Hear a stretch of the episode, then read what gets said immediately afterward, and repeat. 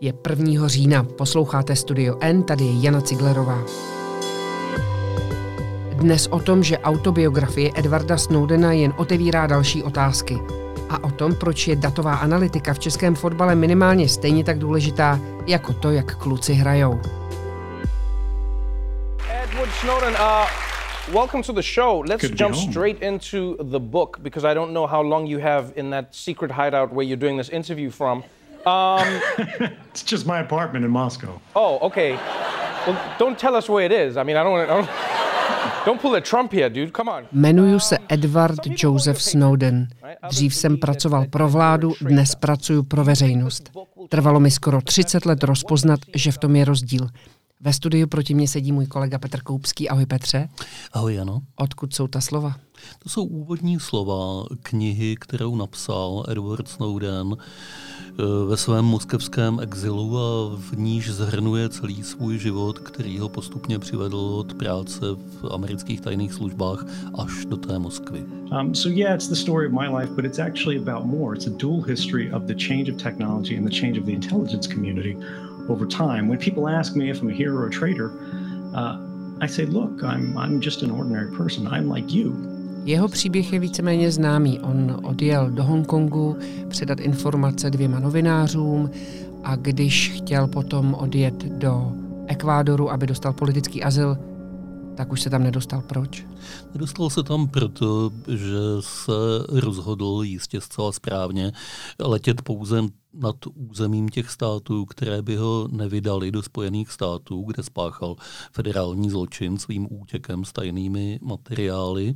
Tím pádem musel 3krát přestupovat a při tom prvním přestupu, který byl v Moskvě, odkud chtěl letět do Havany, zjistil, že jeho americký pas je neplatný, že mu ho americké úřady zneplatnili během toho letu, což je velice neobvyklý postup. On dodnes si říkal, že je v Moskvě? Je to tak. Už se z toho Ruska nikdy nedostal? Ne, je tam 6 let od roku 2013, kdy se tohle všechno stalo a z Ruska nikdy se nedostal, protože na území kteréhokoliv západního státu by byl s velkou pravděpodobností zatčen a vydán do USA a totéž by se mu mohlo stát i v řadě jiných zemí. Čili nezbývá mu nic jiného, než zůstat tam, kde se nacházel v okamžiku ztráty své identity. Co mu hrozí ve Spojených státech? Pravděpodobně velmi přísný trest. Rozhodně by tam šel před soud za vlastizradu a není tak docela jasné, jak by dopadlo. Jak víme, Američani na tyhle věci hledí velice přísně, tím spíš, že on byl příslušníkem zpravodajské komunity, čili je klidně možná, že by se z vězení ven už nepodíval. Další jeho citát. Když řeknete, že nepotřebujete soukromí, protože nic špatného neděláte, je to stejné, jako kdybyste prohlásili, že nepotřebujete svobodu slova, protože stejně nemáte co říct. Já se pořád nejsem jistá. On je tedy pozitivní hrdina nebo záporný hrdina? To bychom asi rádi věděli všichni. Edward Snowden je člověk, který nejen upozornil na to, ale hlavně dokázal, že americké tajné služby v obrovském rozsahu sledují jak americké občany, tak občany jiných zemí, jejich veškerou elektronickou komunikaci, maily, telefony, úplně všechno. A tato data zhromažďují, aby o každém, a mohu říct o každém z nás, protože i nás tady se to týká, měli co nejpodrobnější informace, které mohou nebo nemusí někdy v budoucnu využít. Popravdě řečeno, většina uživatelů internetu už před Snowdenem tušila, že něco podobného by se mohlo odehrávat, ale rozdíl je právě v tom, že on přinesl důkazy, to za prvé, a za druhé, že upozornil na obrovský rozsah celé záležitosti. Co předcházelo vydání jeho knihy? Edward Snowden měl dost pestrý život přes své značné mládí. Je ročník 1983, jako velmi mladý začal pracovat jako externí kontraktor, napřed pro CIA, potom pro NSA, National Security Agency, která je zaměřená především právě na shromažďování elektronických informací. A protože tam pracoval s počítači, tak se dostal k nesmírně citlivým tajným údajům. Postupně v něm zrálo rozhodnutí, že ty agentury dělají věci, které jsou nesprávné, a vyvrcholilo to tím zveřejněním v roce 2013. To byl ten moment, kdy se on rozhodl zaradit Ameriku?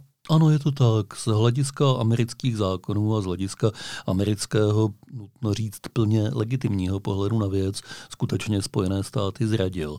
Je to o to citlivější, že se teď nachází právě v Rusku a že není tak docela jasné, kdo všechno se na jeho činnosti útěku a relokaci podílel. Pro koho on pracuje teda?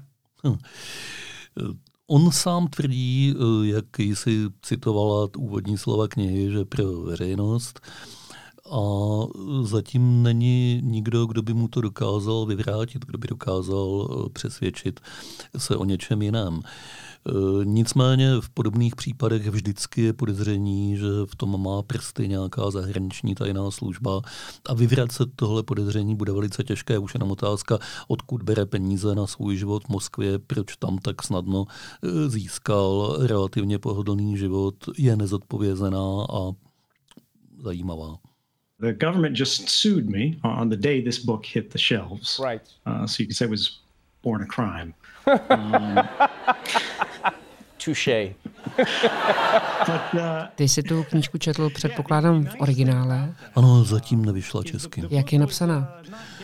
To je na ní docela zajímavé. Edward Snowden je podle vlastních slov a podle toho, jak vystupuje, typický počítačový geek, na to nemáme české slovo, prostě člověk, který je počítačům oddán, nic jiného ho na světě příliš nezajímá. Jeho politické názory jsou v mnoha ohledech spíš naivní. A oproti tomu je ta kniha napsaná velice zručně, velice profesionálně. My jsme novináři, živíme se prací s textem, dovedeme poznat účinně napsaný text od špatného. Tohle je výborně napsaná kniha, která navíc dokáže tu geekovskou naivitu hezky předstírat.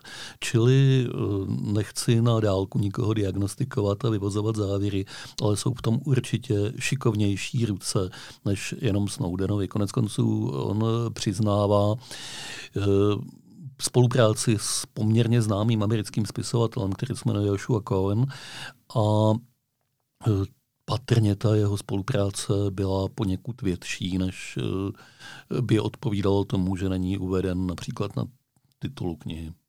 Je něco, co tebe konkrétně na té knize překvapilo, co jsi se dozvěděl a nevěděl? Mě tam hodně zaujal ten myšlenkový vývoj Snowdena od vlastně oddaného amerického vlastence, který v 18 letech se přihlásil do armády, protože ho k tomu přivedly události 11. září a přesvědčení, že je nezbytně nutné vlasti pomoci za těchto okolností, v člověka, který se s těmito myšlenkami rozešel, a to pouze na základě pobytu uvnitř těch tajných služeb. Pozoruhodný. Upravil ty si sám nějak své chování na internetu? Ne, já jsem ho neupravil ani v tom roce 2013, kdy Snowden přišel se svými odhaleními. Vlastně mi tehdy připadaly upřímně řečeno triviální. Měl jsem pocit, že neříká nic, co bychom už dávno nevěděli. Potom jsem pochopil, že velká část veřejnosti skutečně takhle neuvažovala do té doby, a ani po přečtení knihy nemám důvod na svém chování nic měnit. Digitálním technologiím nemůžeme úplně důvěřovat, pokud jde o ochranu našeho soukromí, ale zároveň nesmíme být paranoidní, protože to k ničemu nevede. Stejně se jich nemůžeme zbavit, nemůžeme z toho kola vystoupit ven. Líbila se mi jedna historka, kterou jsi zmiňoval ve svém článku o této knize.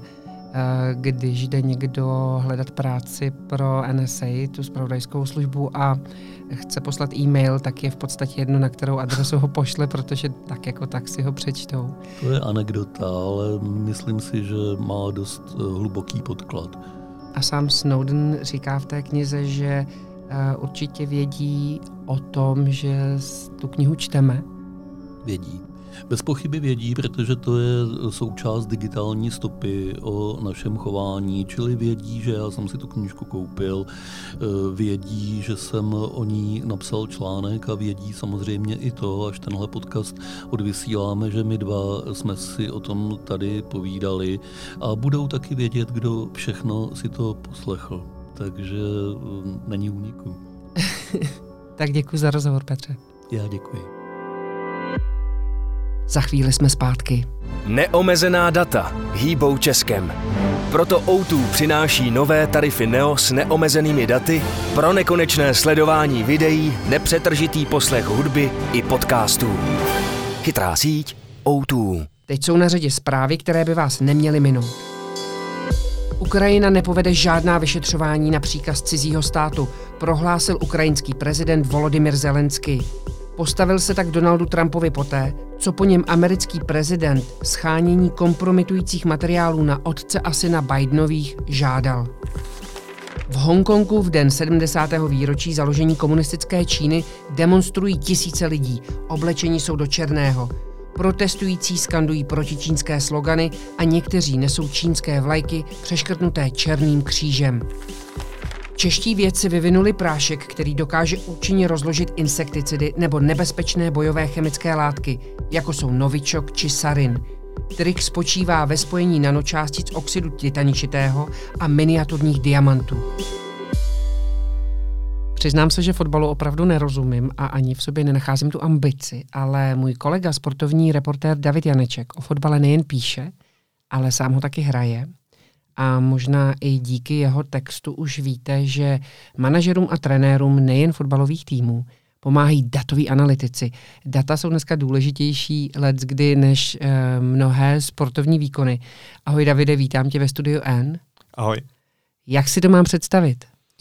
Všechny situace, které ve fotbalovém zápase nastanou a zároveň je nasnímají kamery, se dají potom rozepsat do počítačového kódu, podle kterého pak trenéři se můžou podívat, jestli ten hráč nebo ten tým dobře bránil určitý prostor, jestli měli dostatečný počet náběhů, já nevím, v útočné polovině hřiště a podobně. Takže ten systém, anebo konkrétně ta data mohou pomoct trenérům s přípravou taktiky na soupeře, mohou hráčům pomoct s tím, jak si zlepšit určitou dovednost a podobně. Přijde mi úplně neuvěřitelné, že dneska tak velkou roli hraje vlastně matematika, vypočítání, vzorce a už ani ne tolik ten sportovní výkon. To bych zase neřekl. Podle mě sportovní výkon je stále primární. Navíc s datovými analytiky nespolupracují všechny kluby. Ale tady jde o to, že ty kluby, které s těmi datovými analytiky spolupracují, tak mají velkou výhodu oproti konkurenci, protože ta data nám můžou ukázat i, jestli ten hráč je výkonnostně opravdu tak dobrý, nebo se mu povedly třeba jenom poslední 3 zápasy a mnoho manažerů třeba koupí hráče, ale neví úplně všechno o něm.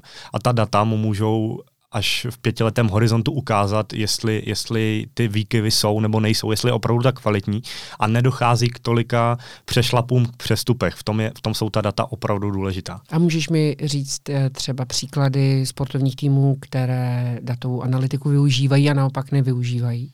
Datovou analytiku využívá u nás určitě Slavie, protože spolupracuje s Jakubem Dobijášem, se kterým jsem vlastně dělal rozhovor na tohle téma. A to je vlastně takový průkopník českých datových analytiků ve fotbale. Spolupracujeme s panem Grigerou ve Zlíně, s Libercem, kde jsme dělali Oscara, což se jako povedlo, protože následně šel i do Slávie. Se Sláví pořád asi je taková, nevím jestli největší spolupráce, je to náš takový hlavní partner a s Legií Warszawa jsme teďka měli hodně úzkou spolupráci na přestupový období. On s tím přišel zhruba 3-4 roky zpátky, spolupracoval ještě tehdy s trenérem Dušanem Uhrynem mladším a Slávě, aspoň podle jeho slov, díky němu přivedla Michala Gadea, který teď odešel do Belgie a další hráče.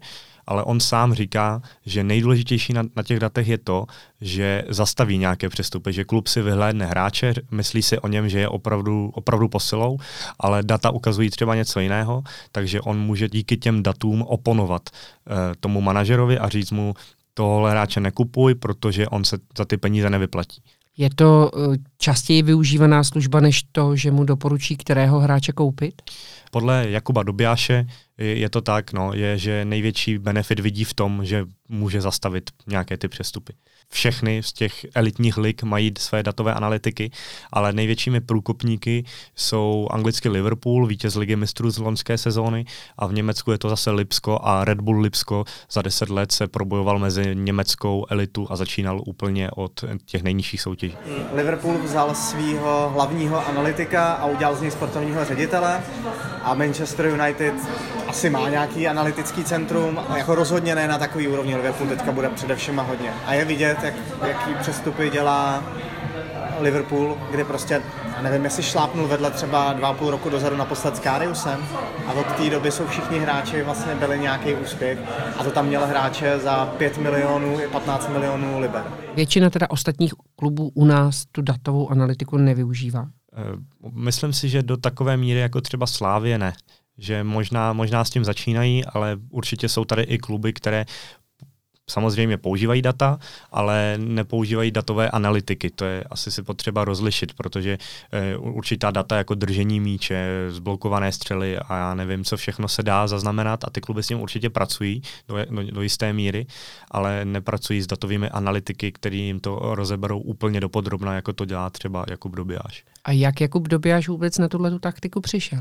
Jakub Dobijáš je bývalý hráč pokeru, obchodník na burze, takže matematické modely mu prostě jdou. A je to i fanoušek fotbalu, takže ho napadlo, jestli to prostě nezakomponovat i do fotbalu, protože datová analýza už se používá v ostatních sportech delší dobu. Dokonce Hollywood natočil film s Bradem Pittem v hlavní roli Moneyball. To je o baseballovém týmu z Oaklandu, který využívá data už téměř 20 let a podceňovaného týmu se dostal do velké míry i zásluhou dat mezi uší špičku. Úplně nová věc to není, ale v něčem nová je. V čem? Nová je asi pro ty české kluby, které s tím začínají a nějak postupně se to zapracovává. No. Uvidíme, jak to půjde dál, ale osobně si myslím, že pokud někdo do toho hodně investuje, tak se mu to může v budoucnu vyplatit.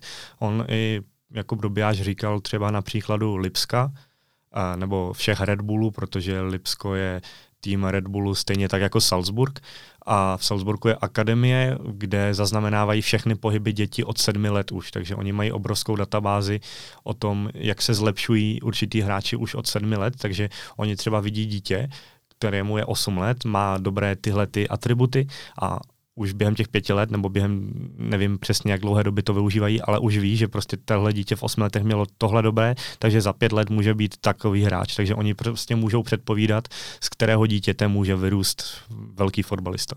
Dokáže datová analytika vypočítat ještě něco jiného, než jenom ten sportovní konkrétní výsledek? Zajímavé je také to, že Jakub Dobijáš říká, že jeho společnost dokáže zjistit i to, jak daný hráč vycházel se svými bývalými spoluhráči nebo s trenérem. Těch informací je na internetu hrozně moc a i třeba... A takové věci zvládne i zpracovat ten software, nebo to je potřeba už lidský? Máme vyloženě máme takovýho smutného zaměstnance, co musí procházet. Například jednou jsme sledovali nějakého hráče v Japonsku, tak musel procházet, překládat si s Google Translatorem rozhovory v japonštině. Ale to je zajímavost, to není už úplně takhle datový, to už dělá prostě člověk. Oni mají ve své firmě člověka, který prostě projíždí veškeré mediální výstupy toho daného hráče, zjišťuje podle článků a podle tiskovek, jak se vyjadřuje a podle toho se dá zjistit, jestli je to dobrý hráč do kabiny, jak se říká, si by mohl vycházet s novými spoluhráči. Také kontrolují sociální sítě toho hráče, ze kterých se taky dá určit do jisté míry i ten charakter toho hráče. Jestli je to spíš introvertní nebo extrovertní člověk, jestli v tom klubu si vybudoval vztah k fanouškům a podobně. Takže v dnešní době internetu se dá o člověku zjistit docela dost, takže fotbalisté, kteří třeba mají s tímhle problém, by si měli dávat bacha na sociální sítě. Může to stát angažmá. Davide, děkuju za rozhovor. Taky děkuju. A na závěr ještě jízlivá poznámka, tentokrát z pera Honzy Moláčka. Trikolora říká, že chce vrátit zemi zpět lidem. Ve skutečnosti ji chce ale pouze vrátit zpět. Zhruba tak o 40 let. Naslyšenou zítra.